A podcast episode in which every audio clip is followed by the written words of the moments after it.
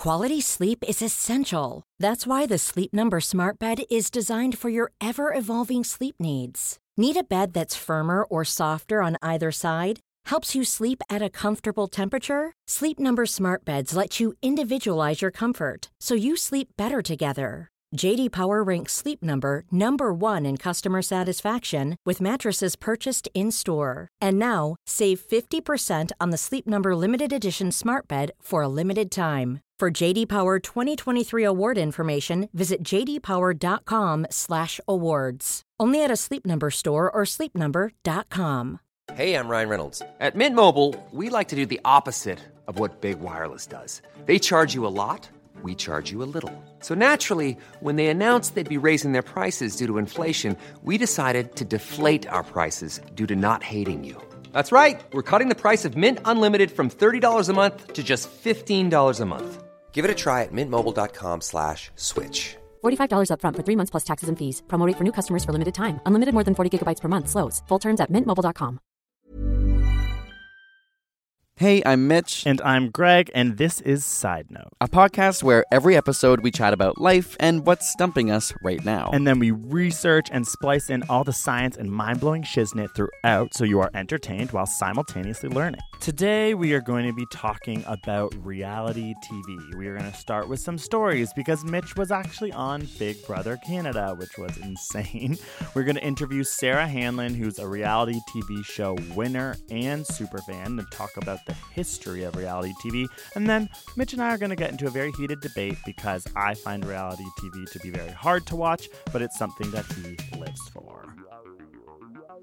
Hello, hello, hello. Why, hello. How's it going? Good. How are you? I'm good. I'm good. Did you know RuPaul? Is that who you're making that after? Oh, no. I was just speaking because I'm gay. Hello, hello, hello. No, the comeback.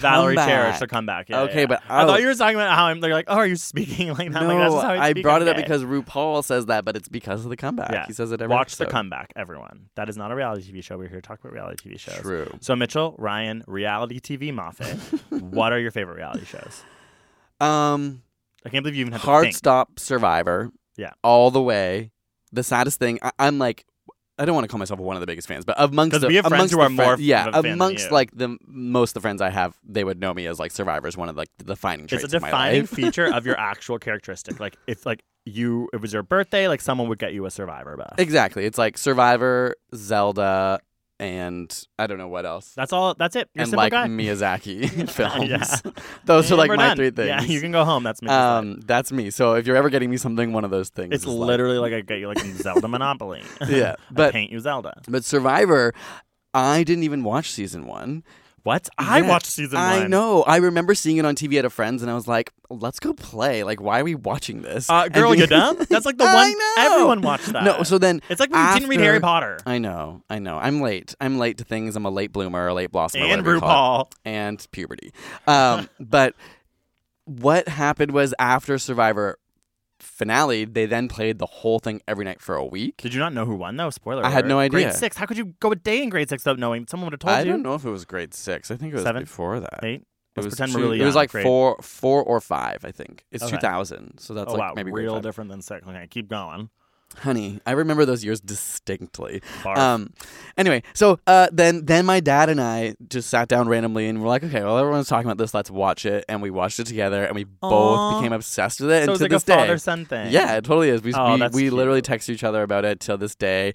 And for so long, he had this running gag. Like, if I hadn't seen it and he'd be like, oh, you want to know who won? Or you want to know who got voted out? You want to know who jokes. It's like, okay. Like, every week, if I had missed it, it's the same joke. You want to know who got voted out? I'm like, no, don't tell me, Dad. I have to watch it. But yeah, Survivor's number one. Love Big Brother. Love RuPaul. I don't know, like, there's a lot. Those are probably my favorites. Those are the main ones, actually, that you would say that I'd say that I watch like on a regular basis. But yeah, I obviously have a special relationship. Some Survivors are good. A good way to watch Survivor, and this is the way that I've learned that I have to watch it because I hate when reality TV shows don't go well, is that you wait till everyone watches it. Then they tell you, because they put in all that work and they go, that's a great season, watch it. Because a lot of the seasons just end up being like the worst person wins. Yeah. And you're like, I literally wasted my time investing in anything. So that's how I like to watch my reality TV. But it's part of the thrill, I think, of reality TV. Because a scripted show will always, even if you get into a part where you're like, I hate this. But it'll always be satisfying. You'll bring the satisfaction. But it's more like a drug or something with reality TV, because some seasons can be a miss. When you finally get the hit, it feels so good. So why do you think it's the same reason social media is addictive, because even though it's mostly boring and crappy, every now and then you get that massive hit of dopamine, and then it just like fulfills the cycle. Can you really be addicted to something like reality TV? One science paper notes that there are 16 types of addiction. Some addiction types are more obvious, like being addicted to drugs or gambling or hoarding. We hear about this all the time. But another type is called technology/communication addiction, which includes people addicted to social media and television. And reality TV falls under another addiction category of voyeurism, which is about wanting to observe other people's intimate stories and intimate moments. And some people can actually get addicted to celebrities in this way, and reality TV specifically. So from a psychological standpoint, you could get addicted to reality TV, but the mechanism as to why exactly is less clear. Some studies state that 5 to 10% of the population of America suffers from television addiction, but there's not enough research into the brain neurotransmission to fully understand why. But I feel like that's a really smart study that we could do. You know, get some electrodes on people's brains, make them watch a full season of Survivor, and see what's going on there. When's dopamine released? Why are they addicted? And just like, if you are a grad student out there and you're listening to this, you know, you're welcome. Okay, bring that to your prof. Okay, let's do this.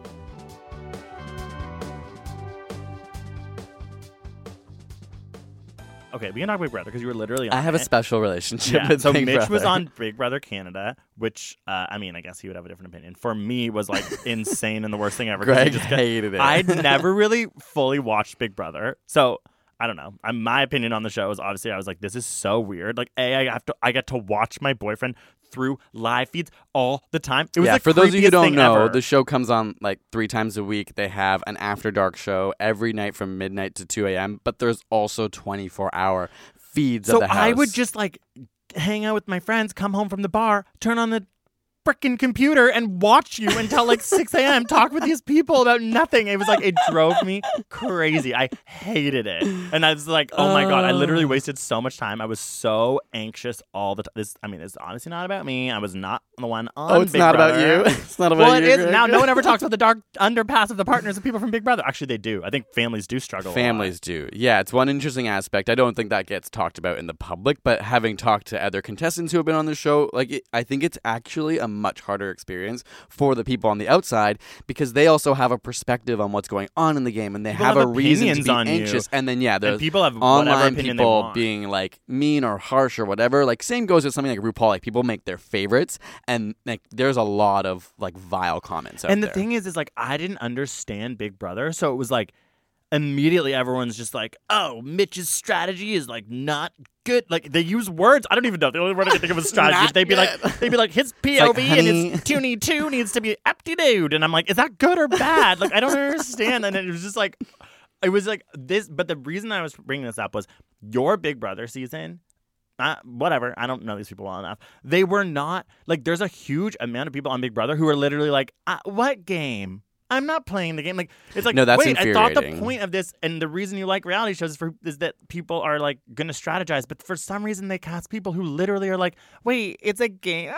It's okay, like, why? Yeah. From me being on that show, that is what I took away from the most, because some people go on as super fans. I was a super fan, and I applied for the show twice and got on the second time.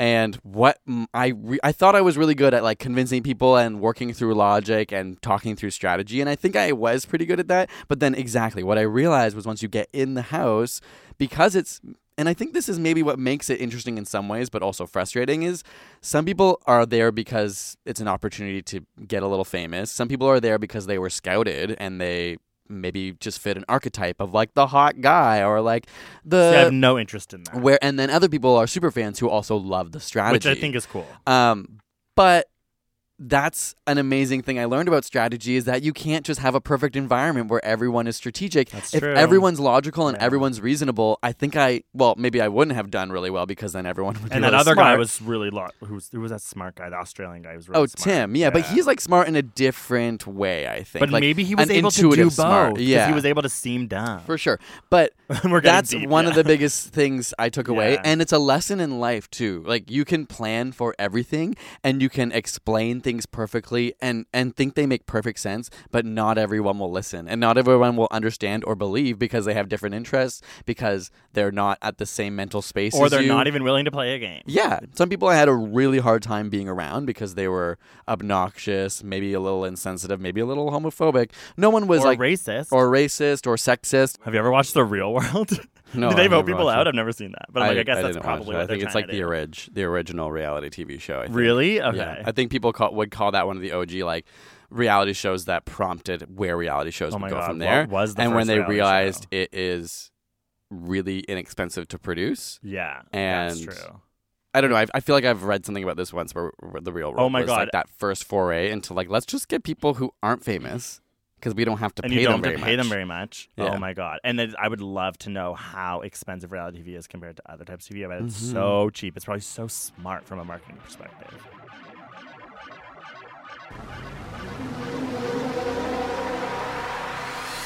Reality television is cheaper to produce than scripted television. On shows like Survivor, you only need to pay the contestants a small stipend while they're on the program. This is for obvious reasons, because they aren't famous and, they're going to take what they can get. Compared to scripted television, where you need to pay talent with larger costs associated with their time, such as directors, writers, and actors, and people of fame and notoriety who are like, I'm worth much more, my friends. On shows like Keeping Up With The Kardashians, I got that right, I thought it was Kardashians. On these shows, they have to pay the main and secondary players incredibly high salaries. I mean, hello, it's Kim and Kanye. They are the most famous people in the world. But many of the supporting players are not paid. So a lot of people that come and go on that show that you see are part of the overall package that comes with the main characters. And most of the time, they're actually working for free and for the fame of the show. Another really important aspect of the finances of why reality TV is so lucrative is that product placements in reality TV shows have been shown to be more effective than product placements in scripted shows. So, not only does reality TV cost less, but it's actually more profitable in that they can market products with product placement and commercials. I mean, every time I watch American Idol, I'm like, Jennifer Lopez looks like she's having a great time. I need a Coca-Cola. And who knows, every time Kim eats at a restaurant in LA, she could easily have been paid, but I don't know. It just seems like she enjoys matcha tea places, and I want to go to them. As we know, capitalism always wins out in the end, so bring on those reality TV programs.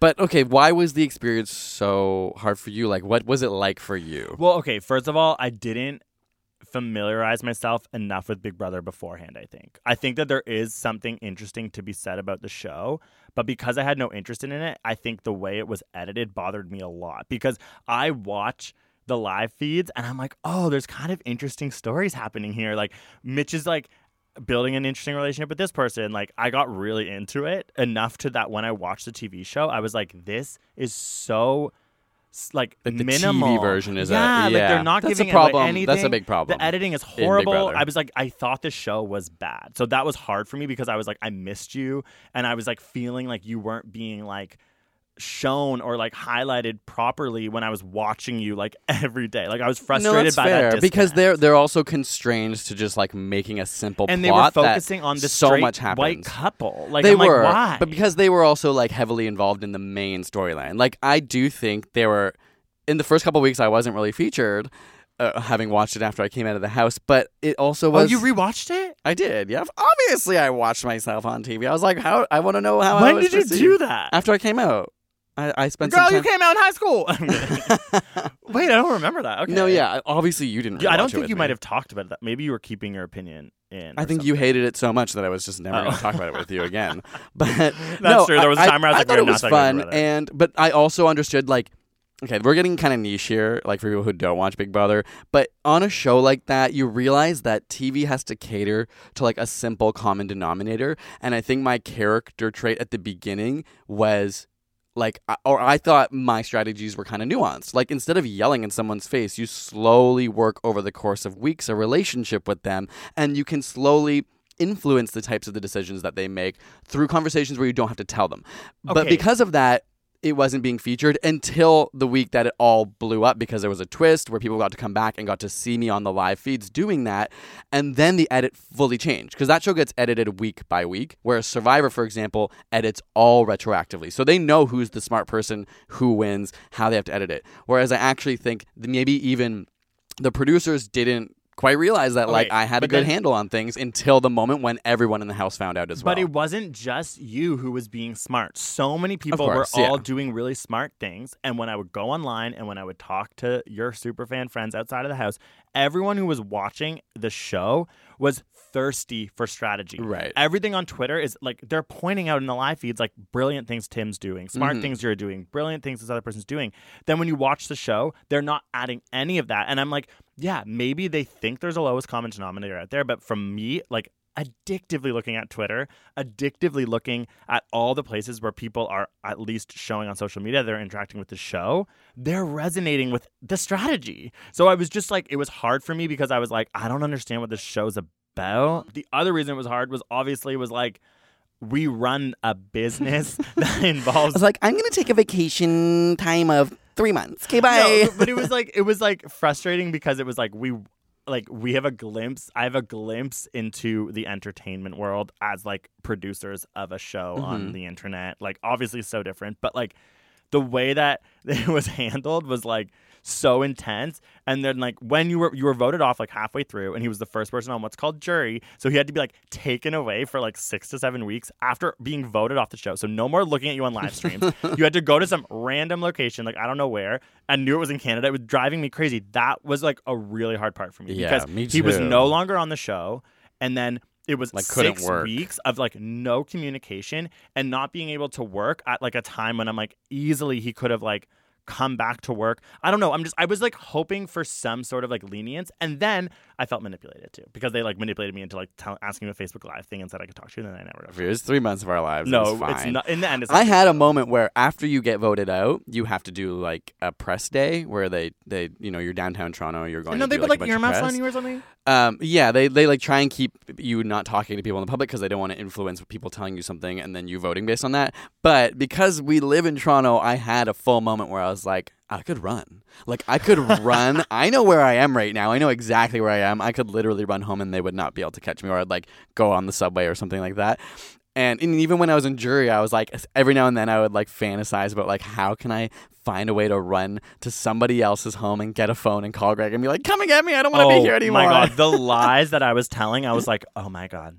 I was sending emails like, okay, so like the head of Visa has like, you know, like decided to sponsor something, and we are going to lose the biggest opportunity if we've ever had if we don't get a signature. Like, I was trying everything. And they were just like, sorry, he's on Big Brother. You can give a list of books you'd want him to read. And yeah, I'm like, they take it very serious. So, okay, so you're not going to go on Big Brother again, right? Okay. Cool. And then I think I have to tell you right now, if I'm going to barf on probably would.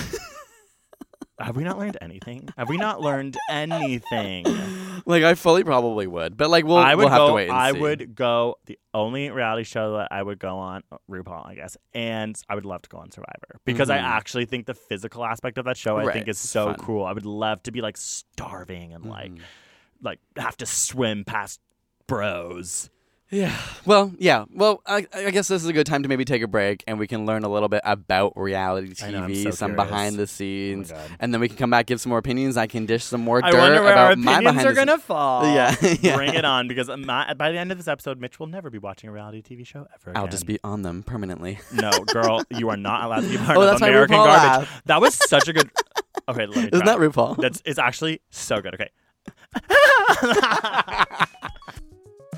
We are going to take this time now for you to subscribe, if you haven't already, to the podcast. Wherever you are getting your podcasts, follow the best way possible for you to rate it highly and leave a comment. That helps our podcast to get shown to people. But also, those comments are really helpful for us. If you have any ideas or things you want us to change about it, we can evolve this podcast together. You can tweet us or go on our Instagram to talk to us, or use the hashtag #SideNotePodcast if you have any advice for us and want to get in contact. So just make sure you're subscribed, make sure you're listening, and And thanks so much. Let's get back to the show.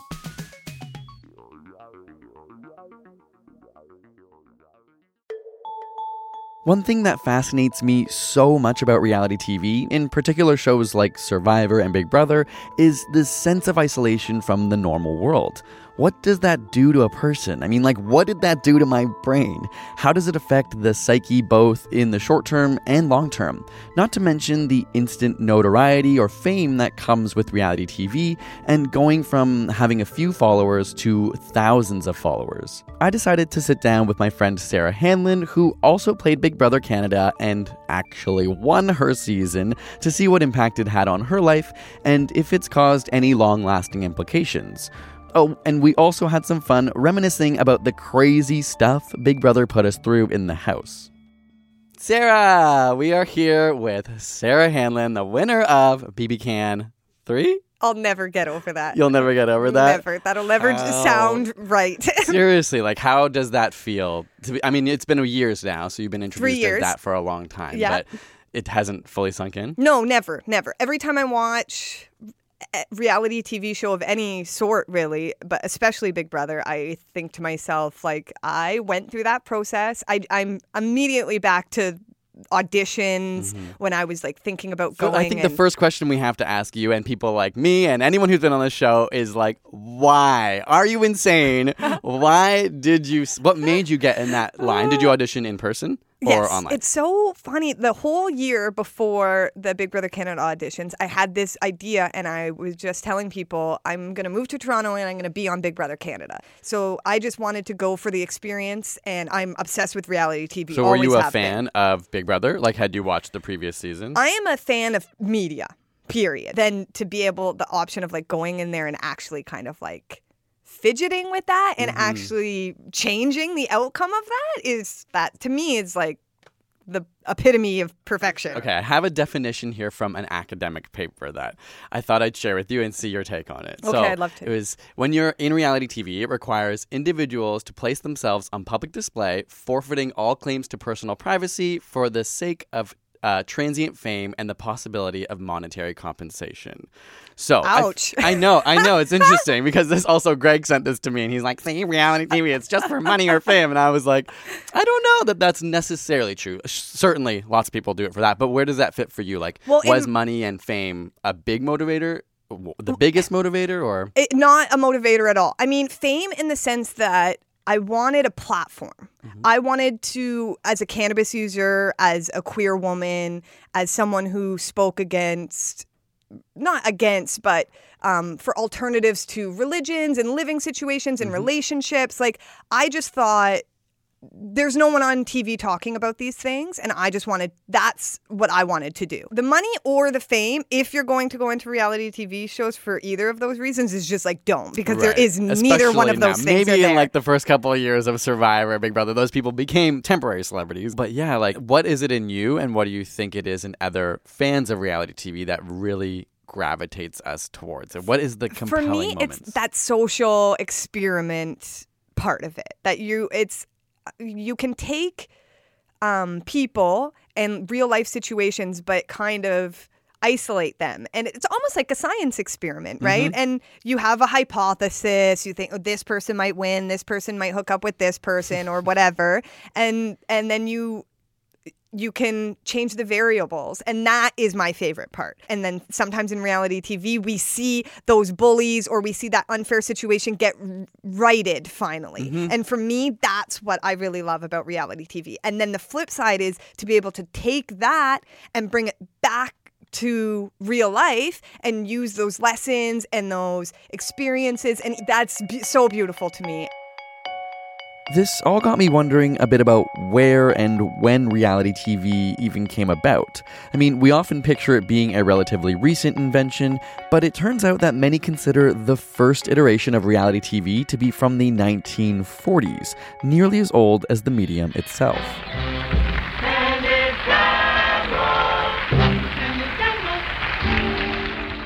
In 1948, Candid Camera began including unscripted, unsuspecting individuals for the first time to play pranks on. These scenes would include hidden cameras to capture real moments that were, of course, partially set up by a production team in order to get a laugh. The show went on to become a hit, airing until the 70s and bringing back specials of it through the 80s, 90s, and even a 2014 reboot. But in the 60s and 70s is where the earliest ideas of what we would now consider the reality TV format began. Shows like The American Sportsman in 1965 would take celebrities on unscripted outdoor adventures, and in 1971, a show called An American Family literally followed the daily ongoings of a typical nuclear family. For 7 months, from May 30th, 1971, to January 1st, 1972, the family was filmed as they went about their daily routine. What they didn't expect is that it would also capture the breakup of the family through the divorce of the two parents. The son, Lance Loud, may also be the world's first ever openly gay TV star. They are not the American family. They are simply an American family. But it wasn't until the 90s that shows started putting strangers together and watched their antics unfold. But shows like The Real World only became possible because of digital technologies. Film was so much more expensive to use for the hundreds of hours of footage needed, and the advent of digital computer editors also made it much easier to quickly arrange episodes. This, of course, all led to the reality TV explosion in the early 2000s. Enter the competition-based reality shows. Survivor and Big Brother, as shows, among others, took over the top ratings for viewers. Ryan Reynolds here from Mint Mobile. With the price of just about everything going up during inflation, we thought we'd bring our prices down. So to help us, we brought in a reverse auctioneer, which is apparently a thing. Mint Mobile Unlimited Premium Wireless. How to get 30, 30, how to get 30, how to get 20, 20, 20, how to get 20, 20, how to get 15, 15, 15, 15, just $15 a month? Sold! Give it a try at mintmobile.com/switch. $45 up front for 3 months plus taxes and fees. Promo rate for new customers for limited time. Unlimited more than 40 gigabytes per month. Slows full terms at mintmobile.com. Millions of people have lost weight with personalized plans from Noom. Like Evan, who can't stand salads and still lost 50 pounds. Salads generally for most people are the easy button, right? For me, that wasn't an option. I never really was a salad guy. That's just not who I am. But Noom worked for me. Get your personalized plan today at Noom.com. Real Noom user compensated to provide their story. In 4 weeks, the typical Noom user can expect to lose 1 to 2 pounds per week. Individual results may vary. And brought in a new age of celebrity. American Idol actually has the longest number 1 TV rank in America from 2003 to 2011, with nearly 40 million people watching at times. I can't believe it's happening to me. Woo. Girl, you know I cried during Kelly's final performance. It is the emotions too raw. Survivor Season 2 premiered with over 45 million people watching it. Okay, so what's the impact of these shows on regular people that go on them? That's what I wanted to know from Sarah. First, I want to talk about being in the house and what that does. The psychological effect of being isolated from society. You know, you go into isolation before you go on the show. So even before you go on the show, you've been alone for a week or whatever. Which was the hardest part for me. It was just me in that hotel room alone. That was just, and you have no idea what's going to happen. Yeah. That is the hardest part in all of Big Brother. And then we got in there, and in our season we had no clothes, no furniture, no food, and we had to do all these comps to get our stuff back. And for me, all the anxiety was performance anxiety. I've never worked out. I've never been super good at sports, and I was like, I'm okay with losing competitions for myself, but now we might not get a bed because I'm unfit. People are going to hate me. Oh, God. and that never stopped. And I describe Big Brother as, when you drop your phone and there's that time before it hits the ground and you realize it's okay. And your stomach is just what's going to happen here? That's the entire time you're in Big Brother. The whole time. I remember there was a certain point where I was just like, Like 3 weeks? There's nothing to do. Yeah. Like, not in a bad way. You feel bad because it's a show that I've always loved, but I'm like, I'm so bored. Unless it's a competition or whatever. Yeah. Like, you don't realize as a fan that you just, like, sometimes I would stare at a wall for like 2 hours. It's awful. And when you watch like live feeds or anything now and you see, and I just get that feeling again where I'm like, oh my God, I know how terrible like, that is. On Big Brother, there's no clocks. And then we get a microwave and a stove. So we would try to trick Big Brother and like, okay, we'd go out in the morning and be like, the way the sun is. Yeah, it's definitely noon or probably, whatever, right? Right. And then we'd set it, but then Big Brother would come in and they'd set it right back and screw with our heads. So it's like that, for me, was that a mind? I think the hardest thing, especially in the first couple weeks, was sleep deprivation and not understanding. Because at first also, you're just, I need to be awake all the time because I need to make sure I'm not like going to bed and then everything's happening when I'm which is so much. Everybody's just really waiting for somebody to go to bed. Exactly, so that there's more isolation. Oh, God, which is so fucking annoying. Just being like, I started feeling like I was delusional. Eventually, I was like, I just have to go to bed because I can't think properly. Mm-hmm, mm-hmm. And I feel like in my life, I'm such a like, you know what I mean? I'm an overthinker, so I wasn't able to even function in conversations. Yeah. But then, you can't go to bed at any time you want. Like, they, A, don't let you nap. No. B, there's a certain bedtime they don't tell you. They don't even let you close your eyes. Yeah, like, close your eyes. Like, let me just, because I would do this thing where I'd put my hand up and like straight up in the air and then close my eyes. And then they'd say, Sarah, stop that. And I'd be like, I'm clearly not fucking sleeping, right, okay? Like my hand is straight up in the air. You'll know when I fall asleep and then you can give me that. Yeah. But even that, they were like, no. So we had 2 rooms. And if in your room not enough people were there, they just would never turn the lights off. Kept the light on, yeah. And you're and we only had 1 room, so the lights were never just like off. Always on. Yeah, and then you're like, but am I allowed to sleep? Because this is really annoying. And this is what no one talks about. This type of stuff affects the game so much, and people on the outside might be like, oh, well, you're not playing the game, or like you're playing personally or whatever. But it's like once you get in there, you realize, oh, okay, everyone deserves to win. Mm-hmm. If everyone is willing to work with me, well, who the hell do I pick to go home? And let me tell you, I'm not above picking the person who's coming in last. Right. Just arbitrarily. Keeping the lights on. Making life harder. Right? The temperature of the house is insane. Mm-hmm. I don't know if it's because it's a studio or I think they're actually messing with the house guests. Well, I was convinced of it the whole time. And then when I came out, I noticed online everybody was calling me like paranoid and Sarah's being paranoid. I'd be like, no. I felt like they would just crack it up so hot so we couldn't sleep sometimes. Literally. And then other times it was freezing. See, and I bet they're doing things like this. Like they know. They know. It's all this stuff. And well, every morning I wake up and be like, my mouth is so dry because it's so hot. And then sometimes suddenly it's freezing and you're like, you have the ability to make this place colder. Like I don't know. Yeah, can you just turn on the air? Yeah. I just wonder if there is like some sort of, not formula, but way that they decide. Is it convinced. Arbitrary? Like, they back behind the scenes go like, okay, now we feel like this kind of temperature will actually influence the behavior and make them wake up more. I'm convinced. And I'm convinced that, they know, like, exactly what day you're going to break. They know what days, like, you know, if, you know, people who have been isolated for this many days start to experiment or experience this and this and this, and then they play on that. Like, yeah, I'm curious why they don't ever really show that on the show. They never feature that, time thing. The thing that all of us remember and, being there. And everybody asks you about, too. Yeah. And when I tell them this type of stuff, like, we didn't have magazines. We didn't have music. Nothing. Not a book, not a game. People are fascinated. Do you still think back? Because it's weird. It plays on my mind a lot, like in terms of every now and then I just like daydream about it. Mm-hmm. And I think about moments that, not only fun moments as well, like stuff that I enjoyed, but moments where I'm like, that was a pivotal moment maybe that I like should have done something else. And I like kind of reimagine it. And it's like, it's actually crazy because it's like 2 years ago, maybe more than 2 years ago for me.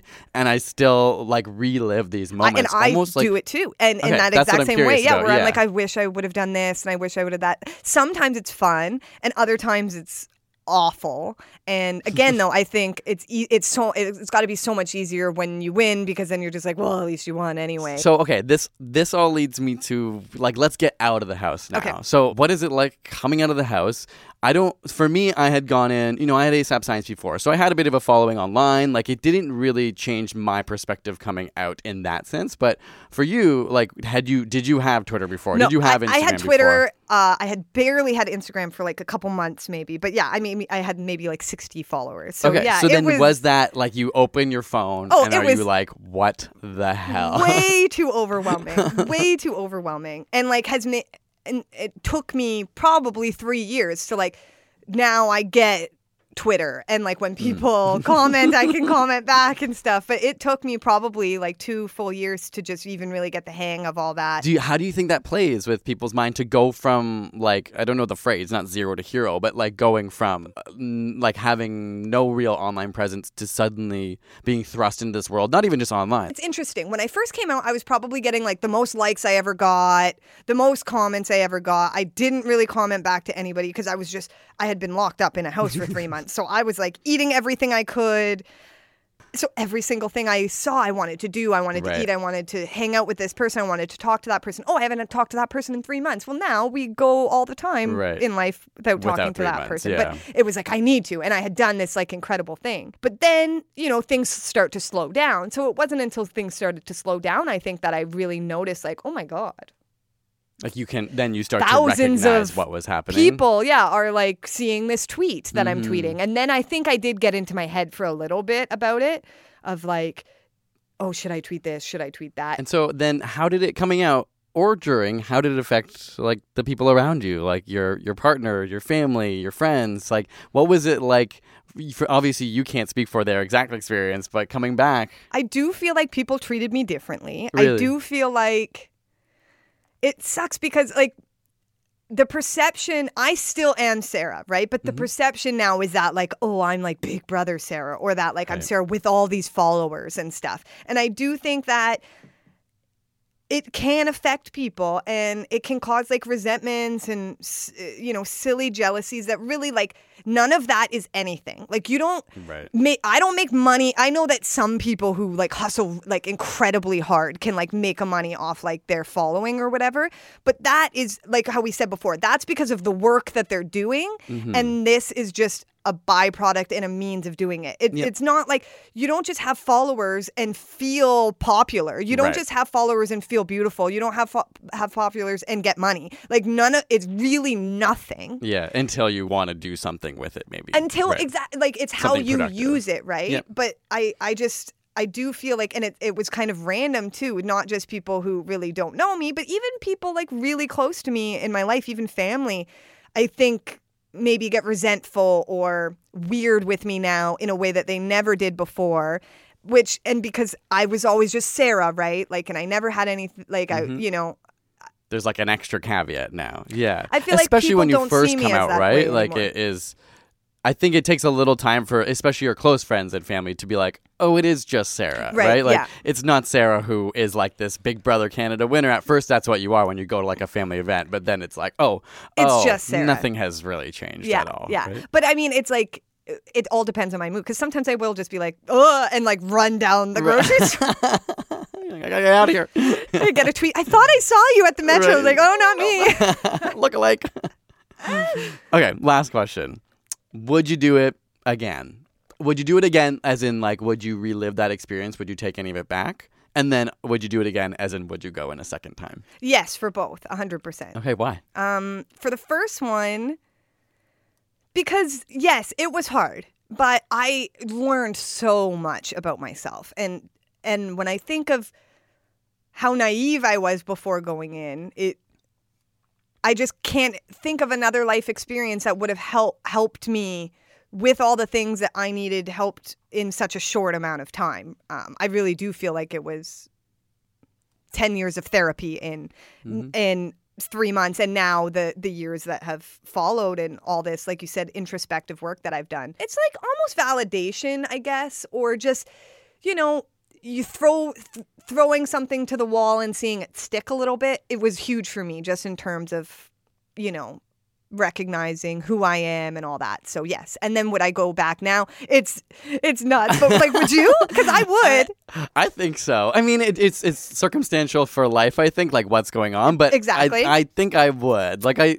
just love it so much and just so it was fun enough. And like, it's like you can't, no matter how much money you get in this world, you can't really give yourself that experience. Exactly. You know? Like it's such a unique thing to do. And it's really 3 months feels like a long time, but it's not. It's really not. In the real world, it just flies by. Mm-hmm. And I think there is something so beautiful about the isolation and disconnection. All that. It is, yeah. I learned so much. Appreciated it a different way the second time. I think it would be really good to reset again. Mm-hmm. And this kind of just like, who are you, Sarah? And you don't have to worry about anything else. Everything's taken care of you, and just play this game. I mm-hmm. just think it's so incredible. And yes, it was hard, but there's so much fun there too. Okay, well on that though, thank you so much for coming to chat with me today, Sarah. Honestly, my pleasure.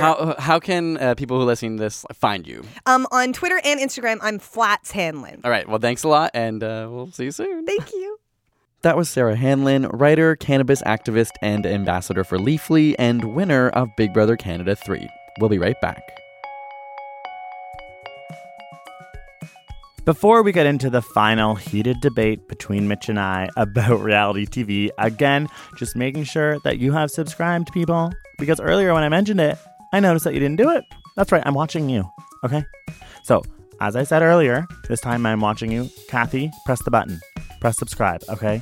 Now that you've subscribed, yes, Kathy, okay. Now go to that, see those stars? Yep, those 5 stars, yep. Click on the 5th star. That's 5 stars, okay? Yep. Okay, good job, Kathy. Great. Okay, now the next thing you're going to do is write a comment, okay? Constructive criticism would be great, you know? Sandwich the negative between 2 positives. We've all been in grade 6. Okay, great. You've gone through all 3 steps. Thank you so much. Okay, back to the show. How do we feel overall about reality TV as a medium for content? I mean, reality TV could mean so much. That's the thing. It's like, true. It's such a broad thing. It's inexpensive to make. It can be such an amusing guilty pleasure. It could be, I don't know, Real Housewives, which I've never watched. It could be a strategy show. Mm-hmm. Like I think reality TV is like a broad thing to say, but I feel like for me, my opinion is, and it's definitely the way it's raised, but like I really don't like it. I really have a hard time enjoying even watching it. Because it's like, RuPaul, I love so much.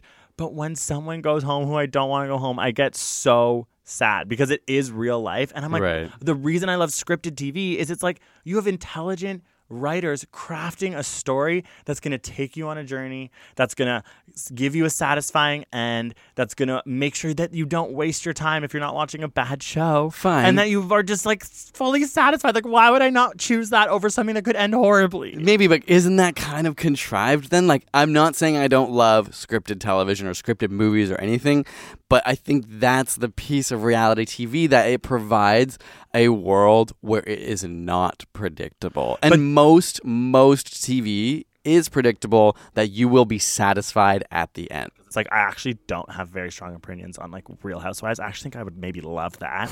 Like that I always say Kardashians wrong. Is it Kardashians? I have no idea. I've never watched that. Like again, watched 2 episodes of that, was like, whoa, cannot watch this because I will get addicted and I like 4 weeks of my life will be gone because I need to catch up. But we're talking about Survivor, and okay, maybe I don't want to always know, but I find it predictable. I don't find after all these seasons feeling like much is happening that I'm like, that's new, that's interesting. It's like, oh, but it's the dynamic. But do you really think it's okay? That we're gonna different? Okay, this season that we're watching right now, from now on, you're gonna mark down that 3 times through the episode, the beginning, who's going out, that means I have to watch the middle, who's going home, and the end, who's going home. And I think you will realize it's not as predictable as you think. Maybe it's not as predictable as I think, but by the end of it, I'm going to be like, oh, that was one of those formatted episodes where it was just too obvious that they just strung us along with something. Like, there's not many options when I'm watching it. Like, it's not dynamic, in my opinion. It's like, we're all watching the same show over and over and over. There's but like it's always different people. But it's the same kind of hot military dude, the firefighter, the quirky, nerdy Survivor fan. Like, I'm just like, it doesn't feel that fresh to me that I'm like, why wouldn't I put this time towards like a new show that's supposed to be like paving the way or like playing with the art of TV writing? Like, that's what I mean. Yeah, it's like a time thing for me. Like, you're just being absolutist. No, but I'm talking about now about our opinions on them. Like, why I would choose to not watch reality TV over that thing. Time, it's literally my time is what I'm thinking. And the payoff for my time, because when those reality TV shows end and all the people you love lose, and this, like, which apparently happened in Survivor, like some guy won, like, you hated last season, that to me, I'm like, oh, I dodged a bullet. Like, I am more emotional. I think you are able to be like, okay, I'm excited for next season. Like, that's over. Whereas I'm like, that was so crushing. That's only caring about the end result too. Like, I actually enjoy the show throughout enough that when it's a bad end result, it sucks, and I probably won't watch that season again. Actually, I don't watch most season again. Sometimes I might, but yeah, I think that's just like only thinking about one part of the show, where it's actually like really fun for me to watch a lot of elements throughout the entire season and seeing how people can switch and change up the whole game, or how sometimes they introduce like small twists and elements that I do enjoy. I guess it surprises akin me to saying I like one type of art and not another type of art. And that's fine. That's your personal opinion. Of course, you're not going to spend your time watching, reading, looking at, or making art that you don't like. Yeah. So you think it's art? No, I don't mean that reality TV's art. I just mean it's subjective. And to not like it, there's no real way to justify. So this is what I want to say. So at what point would you ever give me, like, a nod to the fact that the first episode of Big Brother, Canada's newest season, probably someone's going to get kicked out who is, like, someone that you and I would like a woman or someone who's older or someone who's interesting. Like, it feels like when a lot of reality TV shows happen that involve voting people out, it's the people that we like who go home all the time. And I'm like, are you ever going to But are you ever going to acknowledge? Maybe I'm wrong. I'm not saying I'm right, but that's the feeling I get. That I'm like, do not feel that way too. That sometimes you're like frustrated by this medium. For sure. But I think that you only see that when it happens, and when it doesn't thrill you.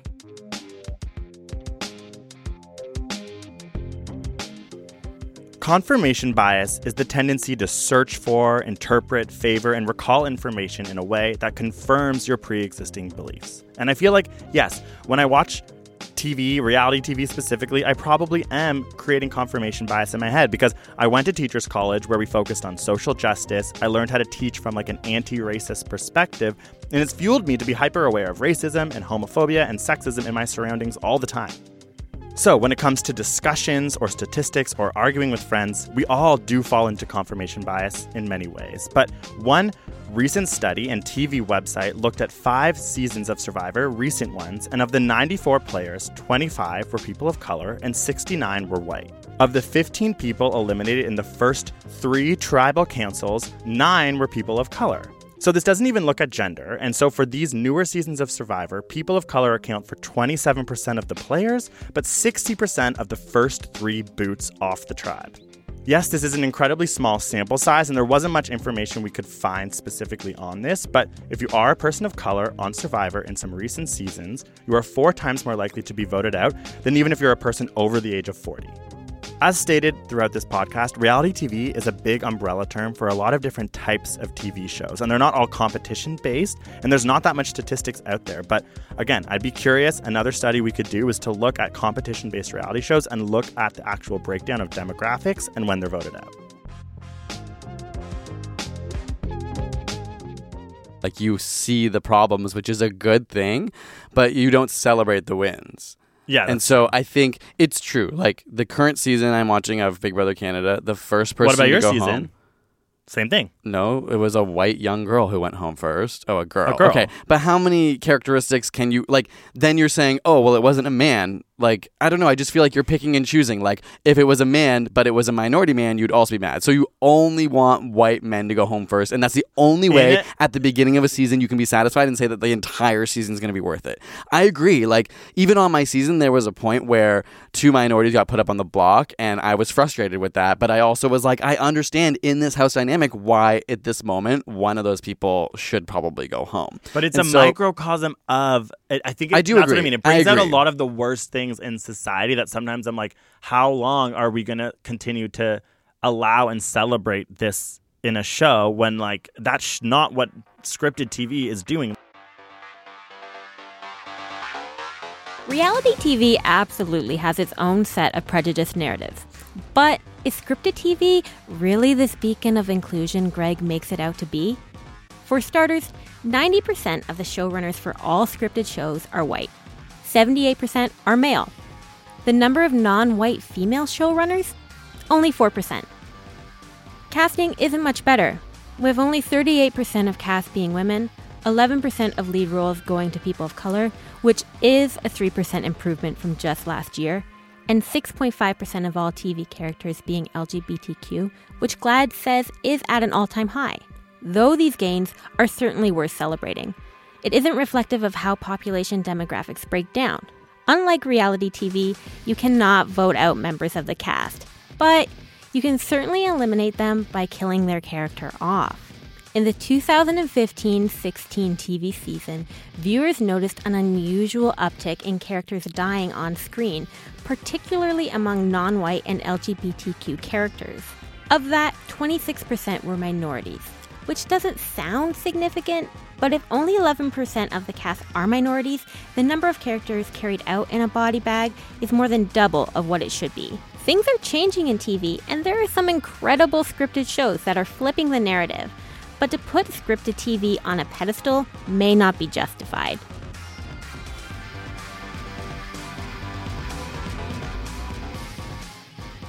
What I'm maybe saying, and again, we are still only talking about voting out shows, is that people who literally aren't white straight men, I'm going to go there, guys, come on, you're going to get to know who I am very easily, are at a disadvantage when they go on reality TV shows. But they're at a disadvantage in life, too. No, I know. So then there you go. Like, when you're at when you're on a show that's supposed to be, like, even playing field and, you know, you can get your advantage that's by finding it in a tree, no one's acknowledging the fact that there's a disadvantage for a lot of people out the get-go. And when in a show that's supposed to be about being fair, it's supposed to be about strategy, that's it's like, it would be cool to see them acknowledge that. I probably would have an easier job, like, being like, oh, this is an actually interesting, fair game. Whereas it's like, no, it's everyone's just taking it face value, and you watch these patterns happen continually. That's true. It's the same difference to me as, like, you have fiction books and nonfiction books. And some people swear by one and are like, nonfiction's so boring. But for me, I'm like, I learn actual stuff in nonfiction. But in a fiction book, you can probably, like, be a little more internal and be like, I'm learning a lot about myself. Anyway, I think this has been, like, very intense debate. Anyway, I'm sure you guys have a ton of opinions on this, Isabella. If you're reality TV fans, feel free to, like, tweet us and let us know what your thoughts are on it. Yeah, maybe let us know if there's any reality TV shows that you think I would really enjoy. That's Greg here. That's the one that you're probably thinking is the social justice warrior. Let me know if there's any social justice warrior. Like, I don't know, reality shows. There probably are. I mean, I'm only watching Survivor and Big Brother with you. There's lots of things RuPaul. Out there. Yeah, that's true. But anyway, yeah, thanks for listening to us rant and ramble. Maybe I'm sure there's, like, so many other things I feel I could talk about the behind the scenes of Big Brother without getting in trouble, like, revealing secrets. But it definitely was an interesting experience that I'm happy to talk about more sometime because, like, actually going in the house and being in jury and all those things. I think there's lots we could talk about. It was a wild world of just being, like, isolated from the world. So maybe we'll say that for another time. But yeah, like the time that you literally went into a giant experiment. Yeah, it was fun. Anyway, thank you guys so much for listening, and we will talk to you. Well, we won't talk to you, but you'll listen to us another time, hopefully. Oh, yeah, that sounds, like, so rude. Okay, and you'll listen to us later. Bye, guys. But for real, bye. Step onto the legendary clay courts of Roland Garros, where the world's best players battle it out at the French Open for a chance to win a Grand Slam title. Tennis Channel Plus is your place to watch. Stream every court from your phone or smart TV live in HD. See the action unfold as legends fight for glory and new rivalries emerge. Daily live coverage begins Monday, May 20th, with match replays on demand so you never miss a moment. From the first serve to the final point, Roland Garros promises unforgettable moments and new chapters in tennis history. Stream now with Tennis Channel Plus to be there when it happens. Want to get a chiseled look in the jawline? Sculpt and shape your jawline with added volume from Juvederm Volux XC. Juvederm Volux XC is an injectable gel specifically designed to be robust enough to improve moderate to severe loss of jawline definition. And it is the first and only hyaluronic acid filler approved for the jawline. Add volume to your jawline for a chiseled look with Juvederm Volux XC. For important safety information and to find a licensed specialist, visit Juvederm.com. That's JUVEDERM.com. Not for people with severe allergic reactions, allergies to lidocaine, or the proteins used in Juvederm. Common side effects include injection site redness, swelling, pain, tenderness, firmness, lumps, bumps, bruising, discoloration, or itching. There's a risk of unintentional injection into a blood vessel, which can cause vision abnormalities, blindness, stroke, temporary scabs, or scarring. Talk to a licensed specialist to find out if it's right for you. Visit Juvederm.com. That's Juvederm.com.